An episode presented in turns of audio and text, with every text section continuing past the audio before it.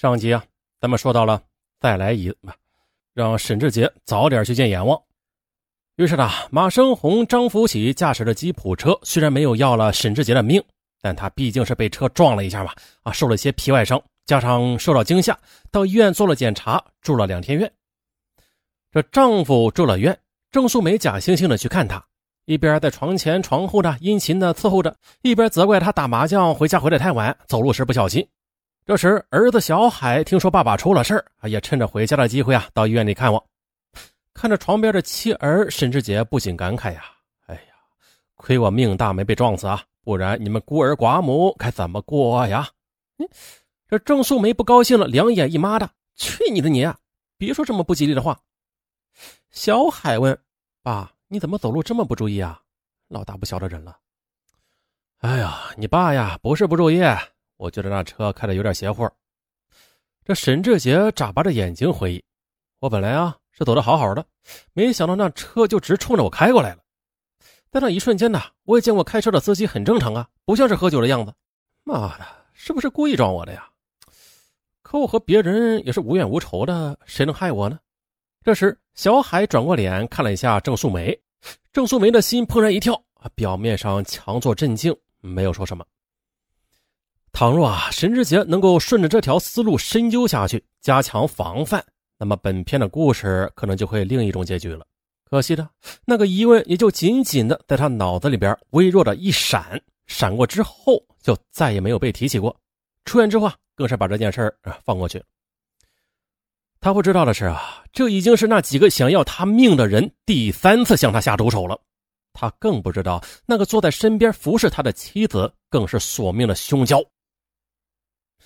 沈志杰居然在车轮下侥幸脱险，金富令岂能善罢甘休啊？又找来张福喜，生气地说：“你们是怎么撞的？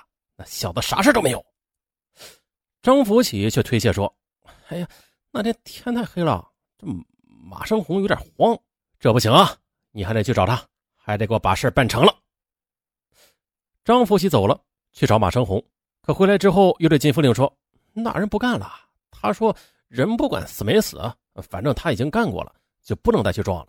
那车他也不还了。哎呀，金福令听了很憋屈啊！啊，没把沈志杰给撞死，倒是赔了一辆车，这不划算呢。不过呀，不管怎么着，他也不敢再让张福喜去逼马生红了，因为啊，他怕对方弄炸了坏事于是啊，谋杀沈志杰的事儿就这么放下了。可是沈志杰和郑素梅之间的矛盾却是越来越大，越来越激化。郑素梅恨不得让沈志杰早点死。一九九五年四月的一天呢，他又对金福令说：“不行，我不能再和他过下去了。你得想办法。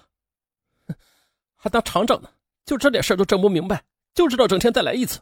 嗯，这沈志杰不死啊，何尝不是金福令的一块心病啊？再加上郑素梅的反击，是更加坚定了他杀死沈志杰夺妻霸产的决心。他在寻找新的杀手，他把张福喜、朱永贵。李学会等几个心腹都找到一起密谈，厂长和工人嘛，就像研究攻克生产难关似的，共同谋划着杀人方法。其中呢，张福喜没有把厂长交的任务完成，一直歉疚于心呐。于是呢，当金福令重提杀沈志杰的事之后，他作为厂长的铁子便积极献策说：“厂长，李学会在长春有个亲戚，可能是黑社会的。”不如让李学会去长春一趟啊，找个人干。金福令听了，又向李学会看了一眼。李学会啊，以前在金福令的大理石厂干活，用金福令的话说，关系都不错。金福令暗想，要杀沈志杰，到外地雇人比在本地雇人好。干完了，这人一走，公安局到哪查去？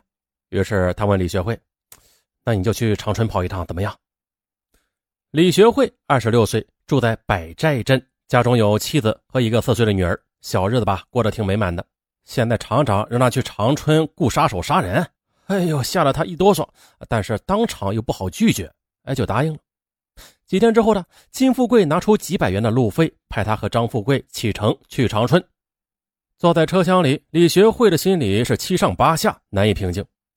这厂长派工人出去干活那是常事但是从来没有听说。还有厂长派工人出去雇杀手的，哎呀，这要杀人你自己去刷好了呗，何必把别人也拐进去啊？是吧？这杀人是犯罪的，那帮助别人雇杀手也跑不了法律责任呢。哎呀，我能按他说的办吗？可是金厂长那人也不是好惹的，这心毒手狠的。那他既然敢杀沈志杰，也就敢杀别人。哎呀，要是我不听他的，炒鱿鱼倒是小事啊，弄不好连我一起办了，我该怎么办呀？这李学会侧过脸看着张福喜，哎，见他头靠着车窗睡着了。李学会瞪了他一眼，都怪这个家伙多嘴，给了我一只刺猬。哎呀，拿起来不是，放下也不是。哎，这家伙和厂长关系不一般的啊，有些话吧也不能对他说。哎呀，烦人呐！算了，到时候见机行事吧。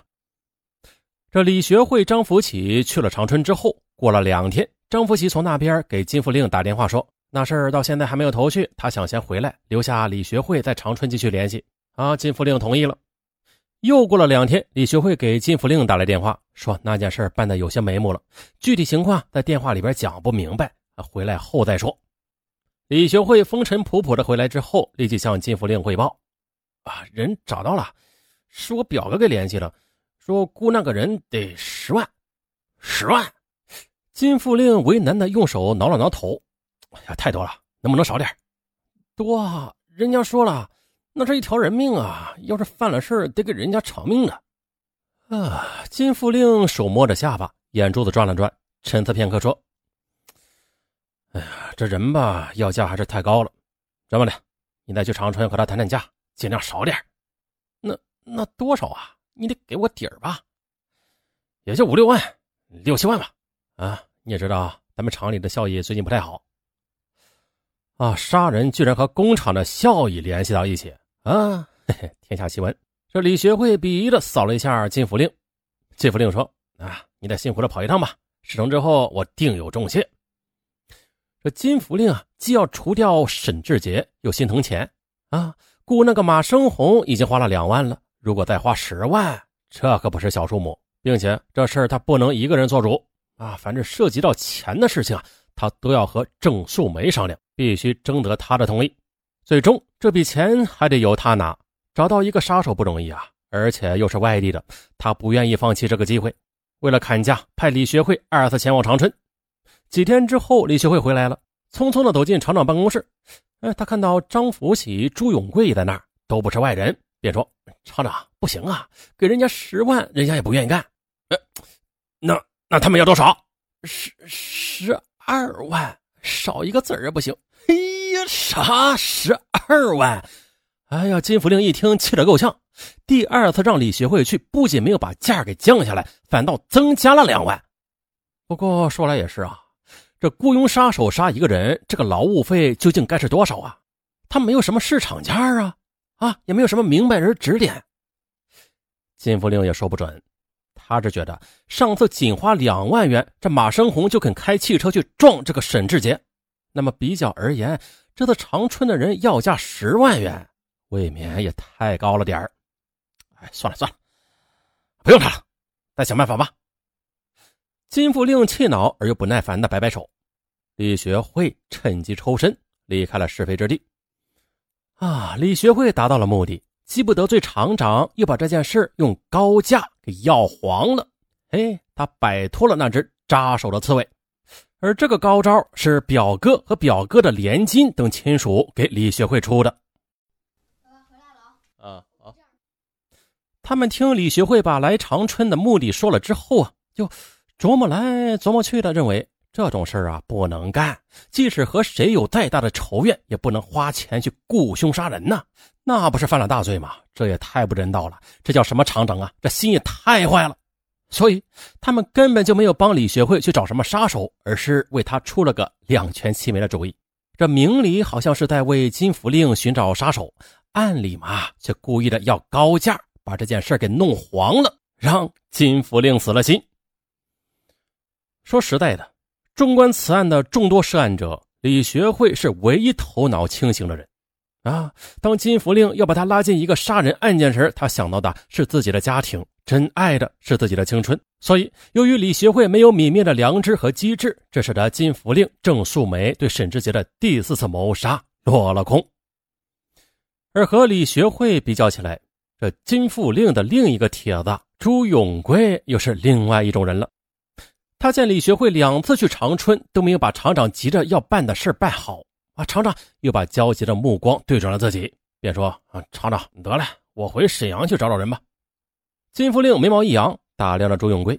他三十七岁，原是辽阳县柳豪镇常家村的农民瓦匠，所以啊，早在金福令搞工程承包时，朱永贵啊就跟着他干活。金福令办大理石厂，又把他给弄了进来，这有十多年的交情了，深得金福令的信任。